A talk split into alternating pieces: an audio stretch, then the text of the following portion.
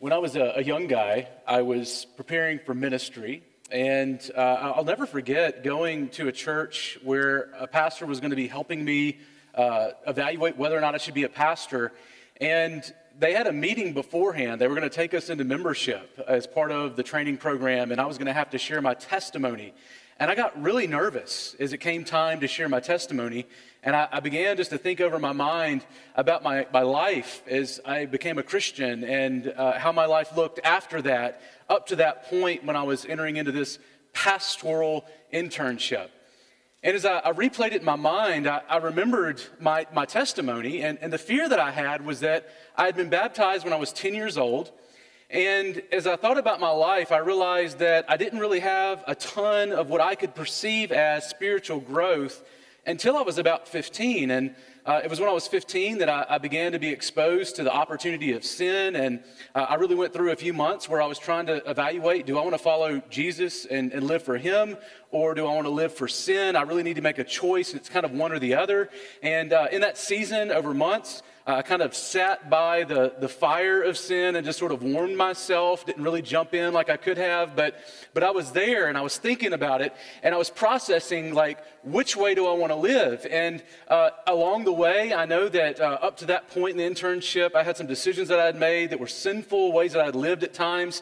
Uh, and even more than that, what really disturbed me was I knew that even though I had kind of a reputation as a good kid, in my heart, there was always this thought that I, I kind of am attracted to sin.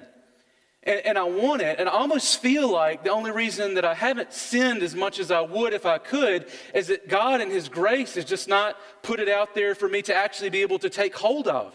And so my heart was the thing that really worried me. And uh, I noticed that, that in that moment, as it came time to share my testimony, I really was kind of sitting at the foot of this pastor and saying, Look, I was baptized when I was 10. My sanctification, my uh, process of becoming more like Christ has been super clunky. And so I'm here today. If you think I need to get baptized like as a, a true believer uh, because it didn't really work the first time, like I'm, I'm open to that. And uh, he said, Well, brother, uh, do you trust Christ today for your salvation? Yes. Do you believe that you believe Jesus whenever you were baptized? I said, Yes. He said, We're just going to go with that. And I remember that was such an encouragement to me. But it was in that moment as I was processing through these things over those days that I realized that, that I, I had not really been taught about what's normal for the Christian life, what it looks like to become a Christian and to grow in holiness. Uh, I thought maybe I was supposed to sort of come locked and loaded with perfection uh, when I put my faith in Christ, and that just wasn't the case. And, and as I looked at the clunkiness, I thought maybe it just didn't take. Well, this morning we're going to be looking at the book of Second Peter in verses 8 to 11, where Peter speaks of how a changed life can bring assurance of salvation. Uh, there is a real sense in which our life says something about whether or not we've been saved. And so we want to think carefully about this. And Peter has really been helping us think about this in the past few weeks as we've been thinking about our Remember This True Knowledge series. Uh, this section of the letter that we're in, you'll remember that it began in verse 3. And just to catch you up to speed, this letter is by the Apostle Paul. I think he likely writes it to that same audience that he wrote 1 Peter to, those churches in Asian, Asia Minor, modern day Turkey, a mostly Gentile group of Roman Christians.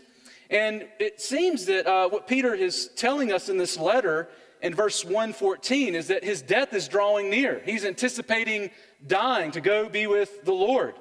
And as he does that, he is writing this letter to stir up this generation of Christians and generations to come by way of reminder what it looks like to have true knowledge of Jesus, what it looks like to truly be a believer.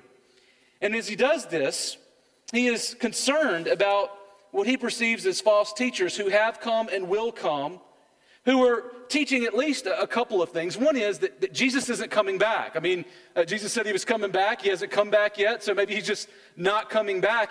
And second, therefore, it doesn't matter how we live. We can live it up in this world, in this life. We can, in some way, be united to Christ and spiritual, but not have a life that has been changed or transformed by the presence of Jesus Christ. And he launches this letter, Peter does, in verses 3 to 11, and he is moving from an encouragement. You'll remember in verses 3 to 4 that the, the morally excellent Christ has called us to himself, That by faith we've been united to Him in such a way that we are part of the new creation. He has given us everything we need for life and godliness. And then he transitions in verse 5 to, to 7, and he says, and therefore, we need to make every effort, right, to, to be holy as Jesus is holy, to reflect his virtues, the virtues that he mentions in verses 5 to 7. But this morning, what we're going to find is, is that he shows us this. This is our big idea. If you're taking notes, you can write this down. He says, progressive sanctification. Progressive sanctification brings assurance of salvation and glorification. And I hope to see these things in the text as we unfold it over this sermon. But before we do, let's begin by just asking for God's help. Let's pray and then we'll begin. Father, this morning as we come before you, Father, we confess that we are sinners who have been saved by grace. There are some here who have not known the grace of the Lord Jesus Christ. And yet this morning we pray that they would come to know the grace of your Son, Jesus Christ. But Father, for all of us, we pray that you would give us eyes to see and ears to hear, that you would open our minds to behold Christ and what it is that you have called us to, about the life that you have prepared for us. Lord, you have given us a present and a future. And we pray, God, that you would help us to see that and delight in it and long for more of it. It's in your name we do pray. Amen. Well, notice first that knowing Jesus means he progressively sanctifies us. Knowing Jesus, it means that he progressively sanctifies us. Now, you'll, you'll notice that he begins for if these qualities, and he's still speaking of these things, these qualities. He'll speak of those in verse 8, 9, and then 10 to 11. And he's talking about these, and he's pointing back up to those virtues that he listed in verses 5 to 7. They, they began with faith, and they, they moved up towards love, which was the culmination and climax of faith. But here Peter says in verse 8 this he says, For if these qualities are yours and increasing, they keep you from being ineffective or fruitful in the knowledge of our Lord Jesus Christ. Now, I think the, the force of this voice, the, the force of this verse is that these virtues must A, exist in the life of these Christians, and B, they must increase.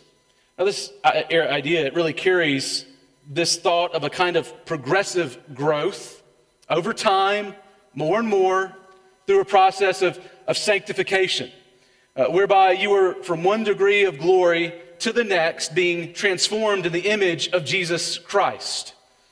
Well, this here, what we find is, is a picture of what we would call progressive sanctification. Now, Herman Bavinck is writing in his Reformed Dogmatics, and he says this He says, Sanctification is continued throughout the whole life. It is a process. It happens throughout the whole life by the renewing activity of the Holy Spirit in us, gradually making the righteousness of Christ our personal ethical possession. In other words, as, Christ is at work in us, as the Holy Spirit is at work in us, we are becoming more and more a people who are beholding and, and, and displaying this moral excellence of Christ. See, Peter here envisions that those united by faith to the morally excellent Christ will display progressively more and more an ever growing growth in their life of virtue. They will progressively be sanctified.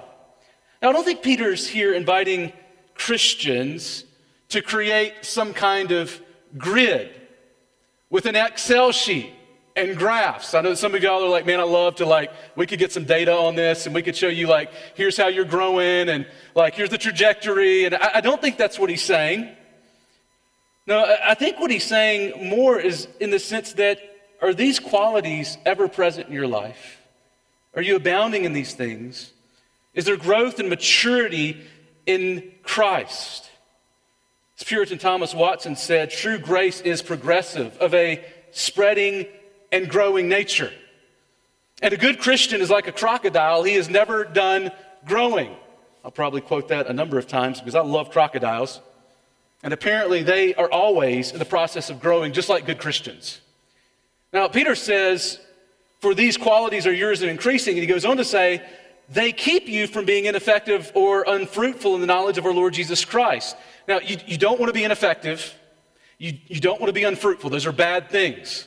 And so, this faithfulness, it, it's going to keep and protect, it seems to be saying here in this text, from uh, becoming ineffective and unfruitful. You, will remember this word for ineffective is used elsewhere in the Bible. It's kind of a unique word, but uh, one of the three places that it's used uh, comes in Matthew 20, verse 3 and verse 6, and it's describing idle workers who are wasting their day in the marketplace instead of working in Matthew 20 verse 3 and verse 6. It's the same word that's used of James in James 2:26 where he says faith without words is dead or ineffective. It's idle. Now, a defective here or idle, it, it speaks of the nature of what you would expect of something that's dead, doesn't it? It doesn't move. You're kind of kicking it, and nothing's happening. It's like, you all right? No response. But not only is it not moving when you nudge it, you, you'll notice also that it is not fruitful. See, similar, you don't want to be unfruitful. Fruitful is a word that speaks to uh, what a Christian ought to be. It's a common metaphor that's used for ethical qualities or good works. Uh, this reads kind of funny in the English, though. As you read it, it, it says uh, that you, you don't want to be uh, either, uh, either unfruitful or ineffective, which you're thinking, like, okay, that's what I don't want to be, but why doesn't he tell me what I want to be? Richard Bauckham explains it this way. He says, This is a, a litote, which is a kind of figure of speech that is affirming an idea by denying its opposite. So, what he's saying is, by saying that you don't want to be ineffective and unfruitful, Peter's really saying you want to be active and fruitful. Now, coming close, I think there's a, a dangerous way that we could take this. In fact, when we're talking about sanctification, I mean, you could fall off on one side or the other really quickly and, and fall into some dangerous theology. But imagine just for a second as you're thinking about this picture, you, you don't want to be unfruitful. And you're thinking to yourself, okay, well, I, I need fruit then, because he told me I need fruit. And it reminds me of kind of like an, illustration that I've heard before. But just imagine that I invite you over to my yard and I say, hey, I've got this tree in the back and, and I want to show it to you. It's never produced fruit, but I'm about to make it fruitful. So here we go. I got a bucket of apples and I've got a staple gun. And we're going to go and we're going to start stapling this fruit to the tree so that we have a fruitful tree, right? So I didn't have knowledge of Jesus. Here's a little bit of knowledge of Jesus. Click, like there's one. And then, oh, it says that I'm also supposed to hear love my brothers in Christ. Man, that's hard. There are a lot of brothers out there that are not easy to love. So I'm going to get the low hanging fruit, like this brother right here, just like me. We both like golf. We'll hang out. Boom. I love my brother. Going to staple it. Look at this. I look like a fruitful tree. I don't think that's what he's talking about. I don't think that here we find Peter kind of encouraging us to just manufacture fruit in and of ourselves in ways that is really easy for normal humanity. No, the reason that that tree in my backyard didn't produce fruit is that it has some kind of problem with the root. There's a root issue. If it has a good root, it's healthy, then it's going to produce fruit itself. You don't have to staple fruit to a living, healthy tree. You have to staple fruit to a dead tree. And so here, what he's saying is that, that our lives, if they are idle, they look dead, if they are unfruitful, it, it might say something more about the nature of the tree itself. I think sometimes we slip into thinking that Jesus grows the tree of our justification, and then we're the ones who staple the fruit on it for sanctification. Now, catch this. It, it, takes effort, and as we'll see, diligence, but it is still rooted in the person of Jesus Christ. It is Him who has given us everything that we need for life and godliness. And while sanctification requires great field effort and sweat, fruitfulness comes from knowing Jesus too. Uh, this is what Jesus himself said. You remember in John uh, 15, where he speaks of himself as the vine and us as the branches. He says in verse 5, I am the vine, you are the branches. Whoever abides in me and I in him, he is the one that bears much fruit. For apart from me, you can do nothing. You can't bear fruit. And I think that's what Peter means here in verse 8. Did you know that he highlights it? He says that what keeps you from being ineffective and unfruitful is a reality that happens in the knowledge of our Lord Jesus Christ. He, he highlights this. Now, I, I don't think he's just saying with respect to some kind of objective knowledge about Jesus. I think this word or this phrase is a phrase that he is using to speak of a relational knowledge of Jesus Christ. That if we have truly been saved and united to him by faith, we will be fruitful, we will be effective for the kingdom more and more so, not because of us, but because his divine power is at work within us. See, Peter says progressive sanctification, growth and fruitfulness is rooted not just in knowing about Jesus but in knowing the altogether glorious, morally excellent Jesus Christ, who has given every Christian all things for life and godliness. Good works do not earn justification with God, good works do not merit forgiveness. But God sanctifies those whom He has called to Himself. See, those who know Jesus will look more and more like Jesus until they see Him face to face, and they shall then become fully like him. As one pastor wrote, for the knowledge of Christ is an efficacious thing and a living root which brings forth fruit. Now, this is not the way that everybody interprets the Bible. I think it's the clear way that Peter speaks, that Paul and others speak. But there are some that are teaching uh, what is called a free grace theology out there that says that it is possible for you to be justified made right with God, and yet at the same time, it have no impact on your moral life and the decisions that you make in the way that you live. Uh, they even call it free grace theology, and I love grace, and grace is free, but free grace theology is not the theology of the Bible. The Bible says that if you have met Jesus, the person of Christ, not just talking about teachings about Christ, but the teacher, Jesus Christ, if you have heard his voice and met him, it will change you. It might be a clunky ride, but you will be changed. It's the beauty of what Peter is saying here. If you're justified, you will be sanctified. You will look more and more like Jesus. Also, you'll notice that faith is the beginning of a new way of life. It's not merely fire insurance, according to Peter. You see that salvation is not, let's get baptized so that I'm ready for Jesus to return on the last day. Salvation is also a new relationship that shapes every day, every day until the last day and forevermore. But notice here in verse 9, he says, second, no progressive sanctification means no Jesus. Just to clarify. Now, Peter is, I think, threading a needle here.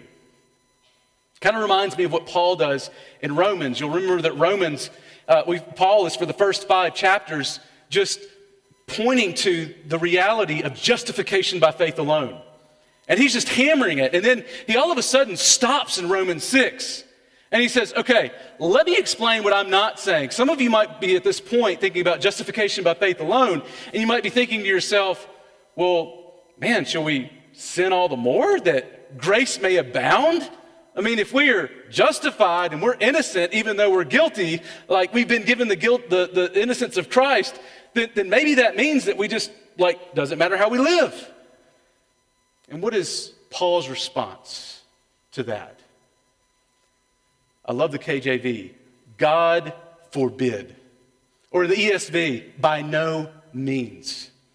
By no means. In fact, Paul goes on to say, We are those who have died to sin. How can we live in it any longer?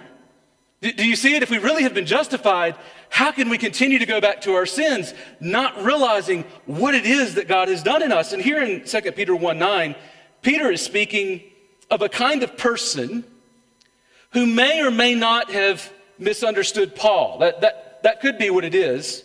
Somebody's been reading Paul, misunderstood him. We find later that Peter says, Yeah, Paul's kind of hard to understand. But he says here that this person he's speaking about is saying that we should sin all the more that grace may abound. And this is really just a teaser for what he will say of this person later in chapter 2. Peter will then like hone in on this person. But here, Peter says this to this person, this kind of person Whoever lacks these qualities is so nearsighted that he is blind, having forgotten that he was cleansed from his former sins. Now, Peter still got in view those eight virtues and he says that possessing these qualities in some measure and growing is basic to Christianity. right? Like if you have a car, you need a steering wheel. This is just basic to what it is. Spiritual life and vitality is so basic to Christianity that to lack all of them in some measure means that you don't truly know Jesus relationally. That's what Peter's saying. See, Peter uses an intriguing metaphor in this text. In fact, your English Bible likely flips it. The English says a person lacking these virtues is so nearsighted he is blind. And that makes sense. I mean, you would progress, right, from, from being nearsighted to blind as your, your sight is going out. And so a lot of scholars flip that around to make it make more sense. But the Greek actually says he's so blind he's nearsighted. There's a lot of debate as to why this happened and why, uh, why they wrote this in Greek. One scholar takes these words together to say that this is a guy who's just being willfully blind. I, I wonder, though, if there might be some reference to the Gospel of Mark. You'll remember that Peter, we think, uh, Mark was written based on the sermons of Peter that he heard from Peter. And in Mark 8, Mark 8 is a pivotal chapter in the Gospel of Mark. And it's there that we find that as he's moving to the climax and the center point of the story of Mark, he arrives at this story about Jesus giving sight to a blind man. And when he gives sight to him, it doesn't come all at once like a lot of the miracles. Here, there's like a two stage, a double step giving of sight. You'll, you'll remember in 824, Jesus, after he spits on the blind man's eyes, which must have, been, must have been interesting to see that, right? Spit on your eyes, and then rubs it in. It says in Mark 8:24 that the blind man responds, I see people, but they look like trees, and they're walking. Now, the next text, it doesn't say in Mark 8 that he's nearsighted, but that sounds like nearsightedness to me. And so Jesus does it again, and Mark says, at this point, he opened his eyes, his sight was restored, and he saw everything clearly. Now, some may take this to mean that we need a second spiritual experience to move from blindness to nearsightedness to sight. But, but I think that misunderstands the significance of Mark 8 in Mark's gospel because immediately after this, Jesus, he heals the blind man, and then Peter makes the good confession that Jesus is the Christ, the Son of the living God. And it's after that, if you scale down to Mark 8:34, that you'll notice that for the first time in the Gospel of Mark, the word cross is used. It's the first time he speaks of the cross. See, Jesus' point in Mark is that the disciples not only needed Jesus to come for them to know the Father, they needed Jesus to die for their sins on the cross so that they might, have, they might receive spiritual sight. Now, might this potentially impact Peter's point, where he's looking at some false teachers and prophets who are blind guides, claiming that you don't need to live a virtuous life. Doesn't matter how you live, that the cross doesn't have to affect your life. See, Peter says a person like that has forgotten the gospel. They've lost sight of the meaning of the cross.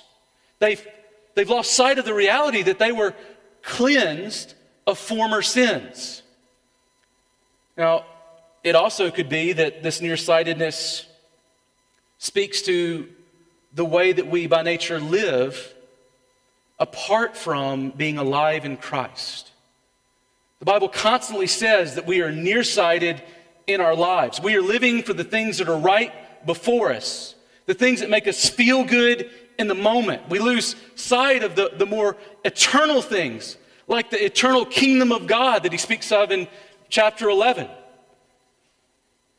But what's fascinating here is I, I believe that he's pointing to a particular event in verse 9 that they have forgotten connected to the power of the cross. I think he's speaking of their baptism. Now, Tom Schreiner, my old professor, I think he gets it right when he writes this the cleansing from past sins refers to baptism, where the baptismal waters symbolize the washing away of sins and hence the forgiveness of sins.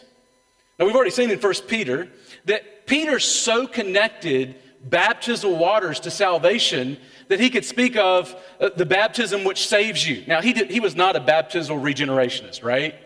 Uh, that means he, he did not have a theology that said, oh, the waters are mystical and they actually are necessary to transform you. The Roman Catholic Church teaches that. There's some Church of Christ that teach that. But what he understood was that the baptism experience whereby someone is coming and being baptized as a public demonstration that there is a hidden reality that has taken place, that you have been united by faith to Christ, such that you are a new creation. It is an outward display of that inward reality. And he's saying that is so basic to Christianity. It's such a natural thing. I can't imagine a Christian who hasn't been baptized. Christians are baptized believers. He doesn't understand the waters to cleanse you themselves. But he, like Paul, understands the waters of baptism to be that outward display of that inward reality that we have been united by faith to Jesus, who died on a cross and was buried, who was raised to life in the resurrection, such that we have died with Christ and be, been raised to newness of spiritual life so that we are no longer blind. See, if we are, really understanding this text, I believe that what it's saying is, is that Christians are not blind, they are cross eyed. We literally are looking at the cross and seeing all of life through the lens of the gospel. Sin makes us judicially guilty, it makes us ceremonially filthy.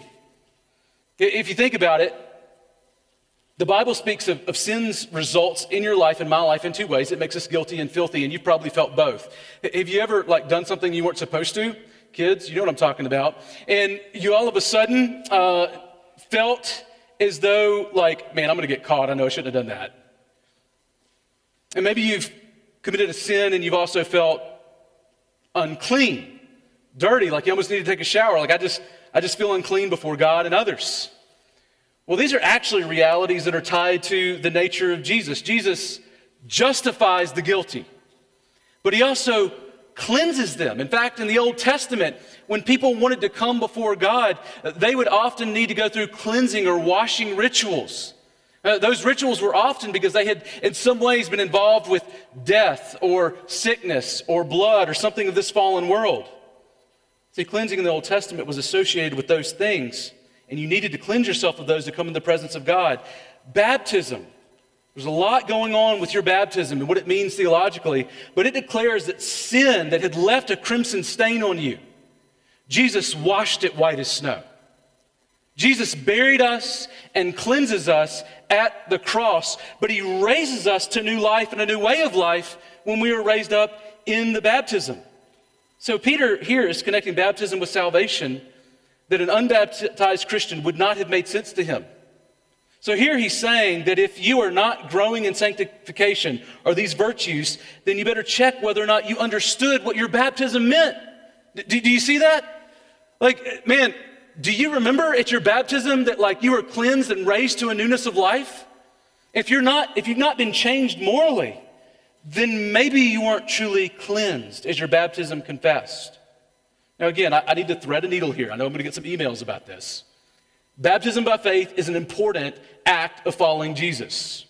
It, it's important. Uh, I am not saying that it's not possible for somebody to be a Christian who has not been baptized. Like that, you know, that, that is not what I'm saying at all. But our church believes that the New Testament teaches that if you believe Jesus, baptism should be a first priority. Uh, Jesus Christ, raised from the dead, speaks to the authority, says, All authority in heaven and earth has been given to me. Matthew 28. And he says, Now therefore, I want you disciples to go and make more disciples, baptizing them in the name of the Father, Son, and Holy Spirit, and teaching them to observe all that I've commanded you. Why do you think that he said, I want you to baptize, and then said, I want you to observe, when observing would include baptism? Right? Isn't that something that Jesus commanded them? It's because baptism was the first step of obedience. It's what it looked like to follow Jesus, to enter into becoming part of the people of God. Baptism is important. Jesus says so. I wonder if sometimes we're so careful about talking about the importance of baptism and making sure people know that we're not saying that like we're legalist and if you're not baptized you can't be saved and that kind of thing that we take it less seriously than some muslim nations do in fact i, I was talking to a, a friend the other day that's a missionary and he said you know one thing I found in my missionary context is that A lot of my Muslim friends are really fine if you profess Christ so long as you don't get baptized. But once you get baptized, that's when the persecution starts. Why? Because they understand baptism is a public commitment and declaration of a new way of life that is verging off into following Jesus with their whole life. Do you think that maybe some Muslims value baptism more than American Christians do? Now, here's what I would say according to the scriptures. If we love Jesus and we listen to his commands, we are a people that ought to encourage believers who have put their faith in Jesus to confess that, be baptized, and join a local church. So if you're a Christian and you've not been baptized based on the good confession of the cross, come talk to one of our pastors today about baptism. We would love to talk to you about what it means to be baptized. If you're a kid and you're like, hey, I think I'm a Christian, talk to your mom and dad about what it means to be a Christian and what baptism means. I'm sure they would love to talk to you about that, like my mom and dad did whenever I was 10. And on the other hand, if baptism is not accompanied by a new way of life, threading that needle, then it ought to cause you to ask if you truly have been united by faith to the morally excellent Christ. So Peter says if you're, if you're not being sanctified or changed at all, You've forgotten what baptism means a new way of life, a new creation. I mean, this can come in, in so subtly, like this, this idea that it's okay to, to sort of not be holy and not have moral excellence in our lives. We, we can subtly, uh, each of us, begin to buy into this, even if we wouldn't profess the theology, even if we would fight against it. You know, we can feel, have you ever felt this way? Like, man, I, I failed again. Uh, again, same thing. I just I prayed for forgiveness, I repented, and then boom, I didn't even make it out of the parking lot. And you think in your mind, like, man, I don't know if I really can change this. I don't really know if God has given me, Jesus has really given me all things for life and godliness. But He has given me grace.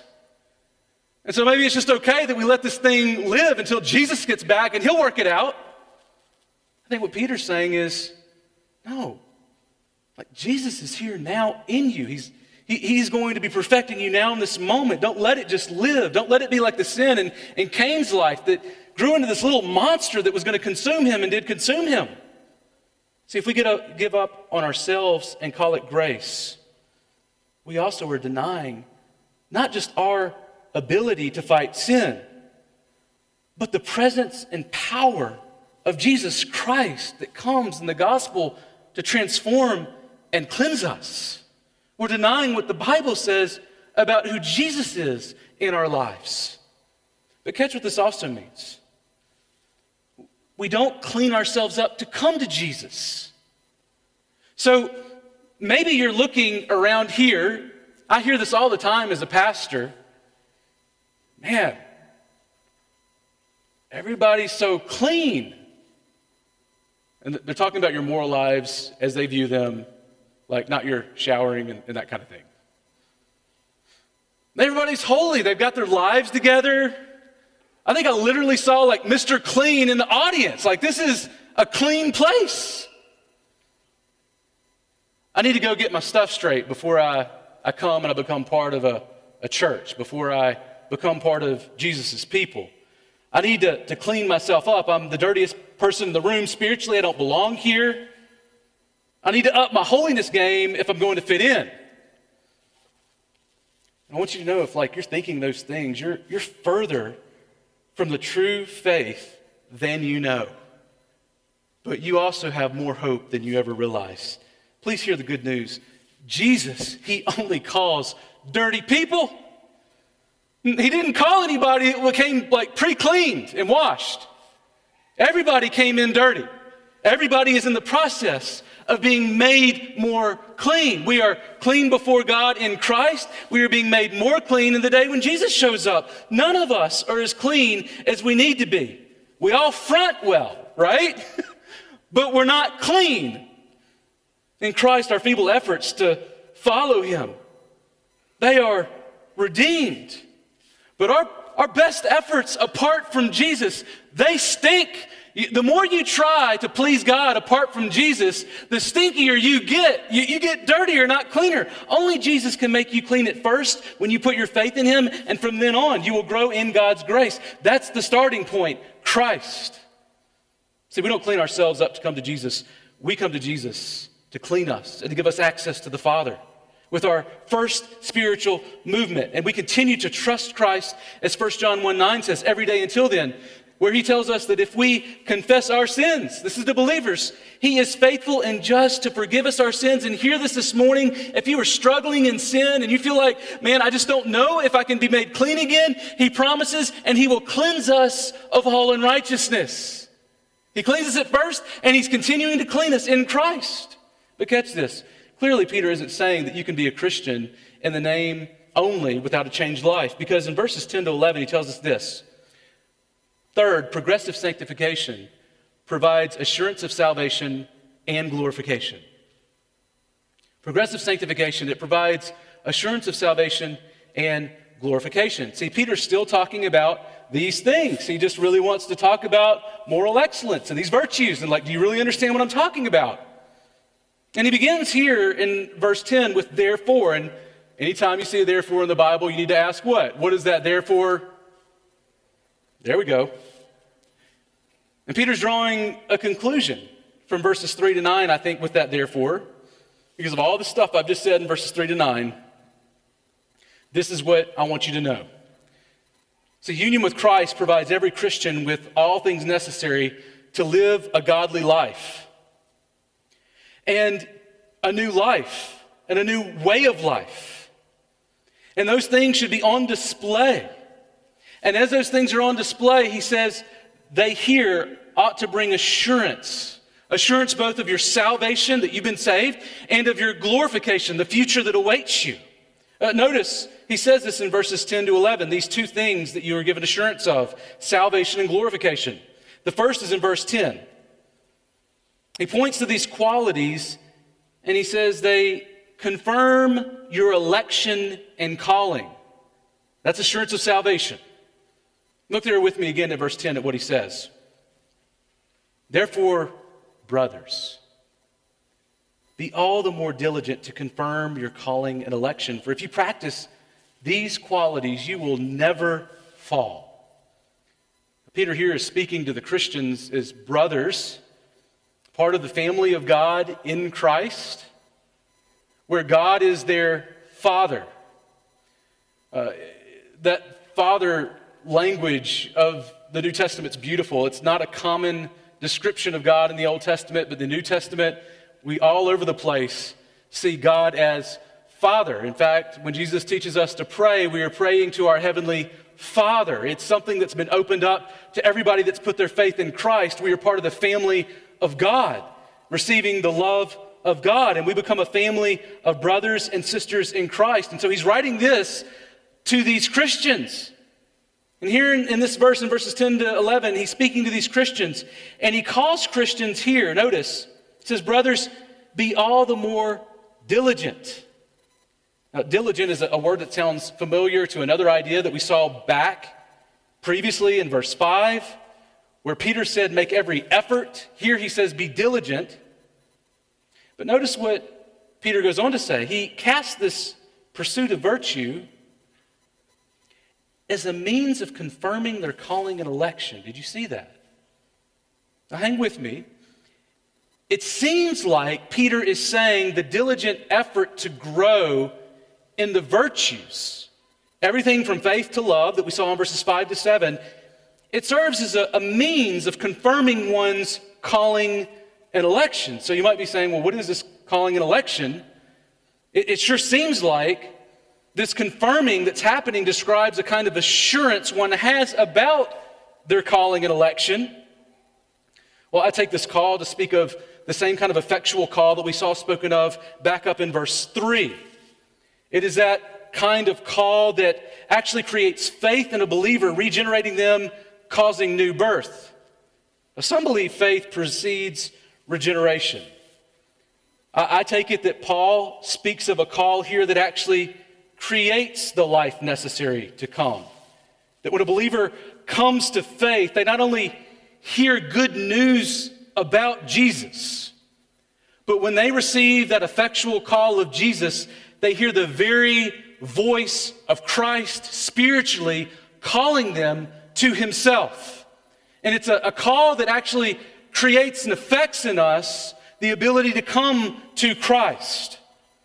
I think it's a very similar thing that we read about in Luke 24. On the re- you'll remember where Jesus is speaking to the disciples. And he shows up and he he what? He opens the scriptures and, and he starts showing them all the things in the Old Testament that point to him, just like he did to the two disciples on the road to Emmaus. And we're told that after he did that, they were like, wow, this is great. The guys on the, on the road to Emmaus, they didn't even understand they were talking to Jesus while Jesus was preaching Jesus from the Old Testament. Not until Jesus gave them the ability to see him. In fact, if you notice the way that he shows up to the disciples, it says that after he showed them these things, he opened their minds so that they saw Jesus spiritually and heard his voice. See, the Bible uses the word election literally here to speak of a choosing that's going on. So they're not only called, they're chosen. Now, similarly, election here is the process by which God chooses the community of believers in Christ. We are God's chosen and precious people, the new Israel, whom God has covenanted with himself in Christ. Now, there, there are two main views of election. Now, you know that Jacob Arminius taught that God basically elected, but his election was based on looking into the future and seeing all these people that would choose him, and he chose those who chose him.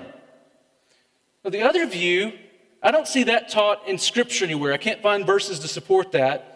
But the other view, the one taught by John Calvin, I, I, do see scriptures for this. He taught that the triune God did see that all of humanity would fall before the foundation of the world was laid, and he determined to save some. But he says the Bible does not tell us why God chose some and, and not others, he leaves it to mystery.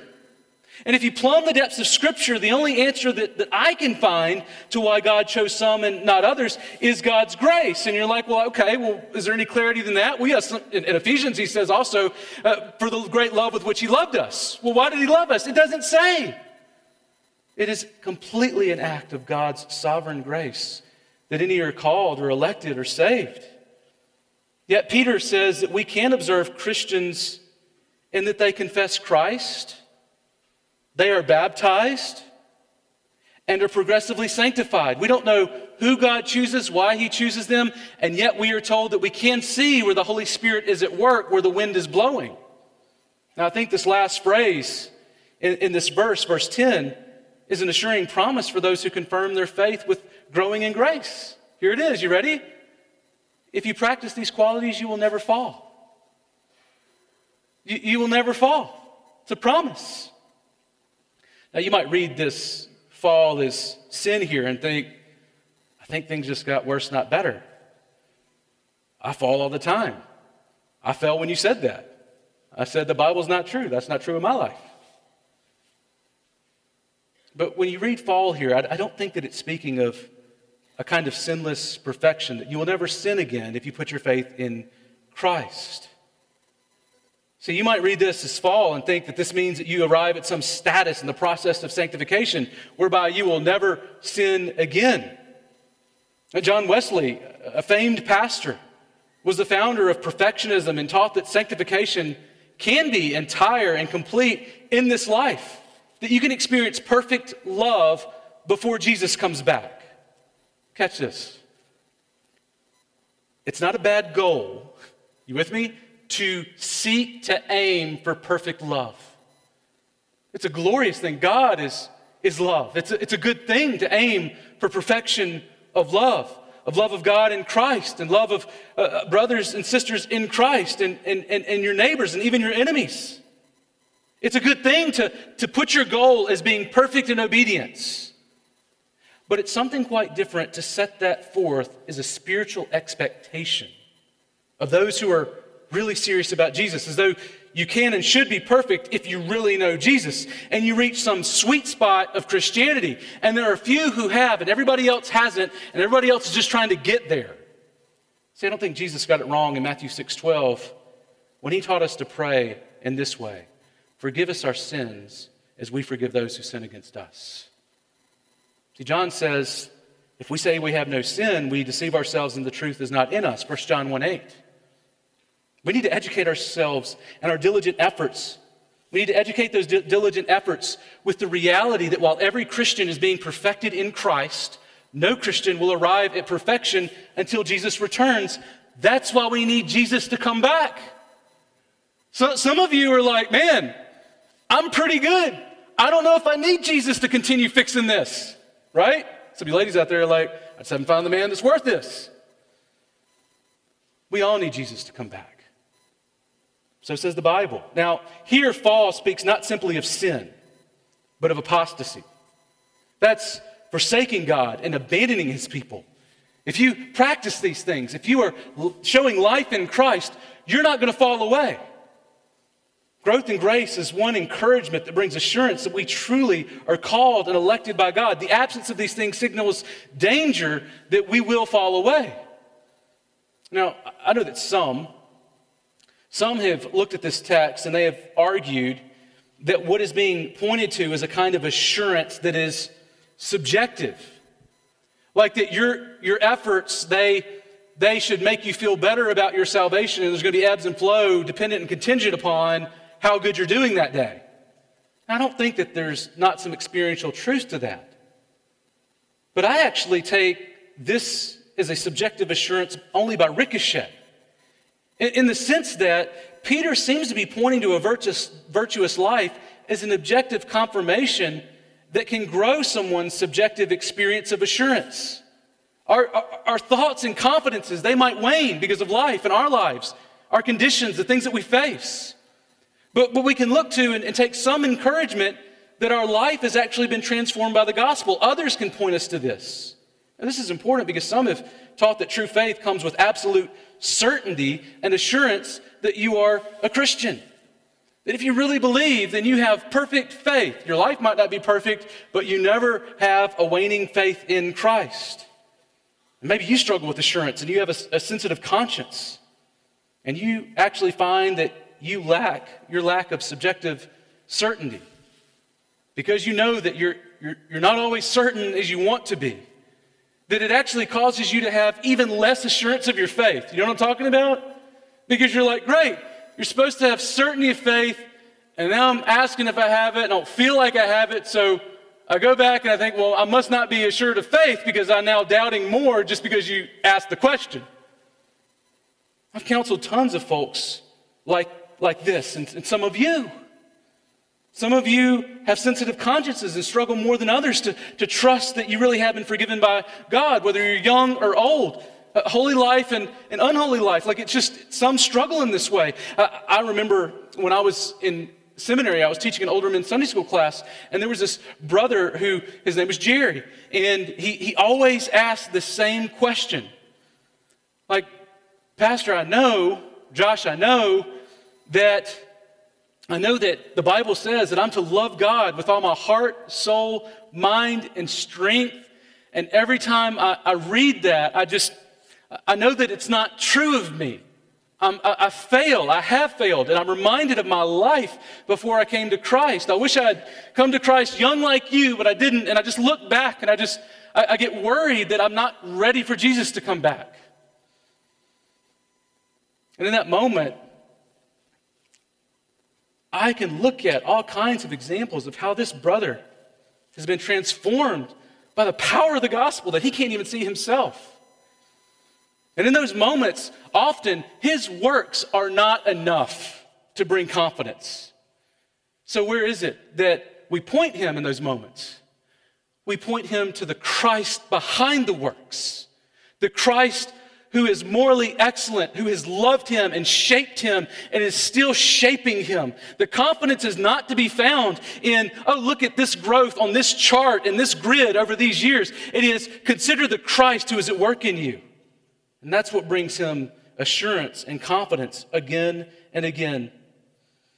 If you're struggling for assurance this morning, know that our, our lives should display and will display our desperate need for more Jesus. The more serious you become about obeying and loving God with all that is in you, the more that you will see how needy you are for Christ. I am guessing that the more holy you become, the less holy you become aware that you are. Are you hearing me? the more that you see the holiness and the goodness of Jesus, the further you will feel like you are from being worthy of the love that has been shown you. And the further you will see that you are from matching the matchless glories of the morally excellent Jesus Christ. And the more you will see and fall in love with Jesus. Be faithful if you struggle with assurance. Don't give up. Don't buy into the lie that it doesn't matter. Pray and ask God that will give you more assurance that it only comes from Him. Discuss your doubts with other Christians. Ask them to encourage you in the gospel and trust that God wants to grow you in that assurance that will result in what Athanasius called the church adamant. The church that is unflinching and relentless in their love and commitment of Jesus. The more that we are assured of Christ in truth, not naively, the more that we will follow him in every way. Well, notice here, lastly, in verse 11, that we not only have assurance of our salvation, but assurance of our glorification. For in this way, he says, there will be richly provided for you an entrance into the eternal kingdom of our Lord and Savior, Jesus Christ. Our future, he says, is incredibly bright. That's the assurance of a life growing in grace and what it delivers on. Uh, I, I, don't know if y'all have seen this new Disney show, The Mandalorian. Uh, my kids have been uh, watching that with me. We're waiting for new episodes. Some people don't like it. We love it. And there's this line that The Mandalorian continues to use throughout the show This is the way. This is the way. And he's talking about the Mandalorian way. The Mandalorian way, which is, amongst other things, uh, you are both predator and prey. It's, it's a kind of way that they live. And it just sort of explains everything. Like, whatever I do, if I say this is the way, then people will say, oh, I guess this is the way. Well, notice that this verse begins, for in this way. And Peter here says, this is the way, and he's speaking of the way of life for the Christians and for Jesus as the way, the truth, and the life, right? So union with Christ leads to Christ likeness until the consummation. When Jesus returns and we see him face to face and we receive his eternal kingdom. Do, do, you see the promise here, though? He says, Those who are united to Christ are going to be richly provided for. Now, I love that. We've been talking about, like, hey, moral effort, you need to be diligent. And yet, here, when he talks about when Jesus comes back and the eternal kingdom arrives, he says, the only way that anybody gets in is generosity, the generosity of God. It is not that you have earned your way in, it's that God, by grace, has allowed you in. Entrance isn't earned as a gift, uh, isn't earned, it's a gift. It's generous. And those who enter, those are those united to Christ. They are those who are being progressively sanctified until they are glorified and enter into Jesus' eternal kingdom. You'll remember this corrupt world is dying and passing away. But our hope is grounded in a kingdom that is not passing away. If, if you are in Christ, you are already a citizen of the kingdom of God. And did you see how it's described here? The eternal kingdom of our Lord and Savior, Jesus Christ. You know, those who enter understand Jesus is both Lord and Savior. They understand that He is the author of salvation. You can't have Jesus as Savior but not Lord. Now, as I close, I just wanted to encourage um, you guys with something because I've had people ask me in just about every context um, about a related topic. Uh, m- most of you know that uh, Ravi Zacharias, who is a famed apologist, super respected across pretty much all denominational lines, recently fell to sin. And the fascinating part of it is we, we find that uh, it was discovered that he had a lifelong trajectory of being involved in, in great, deep sin. He was uh, abusing women, uh, he was practicing spiritual abuse. Uh, he was uh, really, in many ways, it seemed like you wonder how much time he had to sin as much as he did during his life. Now, the, the, the irony is that we only discovered this really pretty much the day of his funeral. When a woman saw it, and she couldn't stand hearing what had been talked about, talked about, acting like this man was having godly character when she knew the truth. And so she came out, and then a number of others came out, and then it's like the dam broke, and we found out that this guy who all thought was just a super godly guy actually had been living a life full of sin. Now, only God knows in, in one sense, Ravi's future. But when I read a text like Peter, I think this is a, a warning for us all. Ravi's life has become a parable. Some use it as a, an excuse not to put their faith in Jesus. Uh, some others are discouraged by it because they're like, this is a man I respected. What do you do when a hero falls from the faith or is shown that he never truly believed? I think that Peter would say Ravi's future is not incredibly bright. He had a life mired in sexual sin and exploitation of women, and such will not inherit the kingdom of God. Only God knows, but I, would say that according to, to Peter, it seems like there's a lot of doubt. But what about you? What do you do when your hero has fallen? You know, over the last decade, I've had many heroes fall, fall morally. But it reminds us, I think, of at least two realities. First, Jesus is our hero, not fallen humanity. The best of us fail, and, and sometimes much, much worse. Jesus never fails. Jesus is the anchor of our hope. None of us put our confidence ultimately not only in our own good works, but even the good works of our heroes here on earth. Christ must be at the center.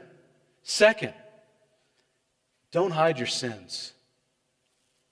Seek Jesus and change your life today. I've known a lot of people who thought that the worst thing in the world that could happen is that their sins find them out, that people find out they're not who they said they were, and they died without repenting and confessing and turning from sin to Jesus Christ. You don't know that you have tomorrow. If that's you today and you've got sin that nobody knows about, like, let me just beg you, like I would have begged Ravi, confess, repent, lose your reputation in this life so that you might gain Christ. Let's pray. Father, this morning as we come before you, we, we praise you. We praise you that you have sent your Son, that you have called us to yourself, that you have elected us, that you are transforming us. Father, we confess with John Newton that we are not what we want to be. We are not yet what we ought to be. We are not what we one day will be. But that we are not what we weren't, were once. And by the grace of God, we are what we are in Christ. And so, Father, as we go from this place today, those of us in Christ, let us be encouraged encouraged by the power of Christ who is at work in us. Those who are not in Christ, I pray, Lord, that they would see the beauty of Christ and run to him. Father, do all this for the glory of your name's sake, we do pray. Amen.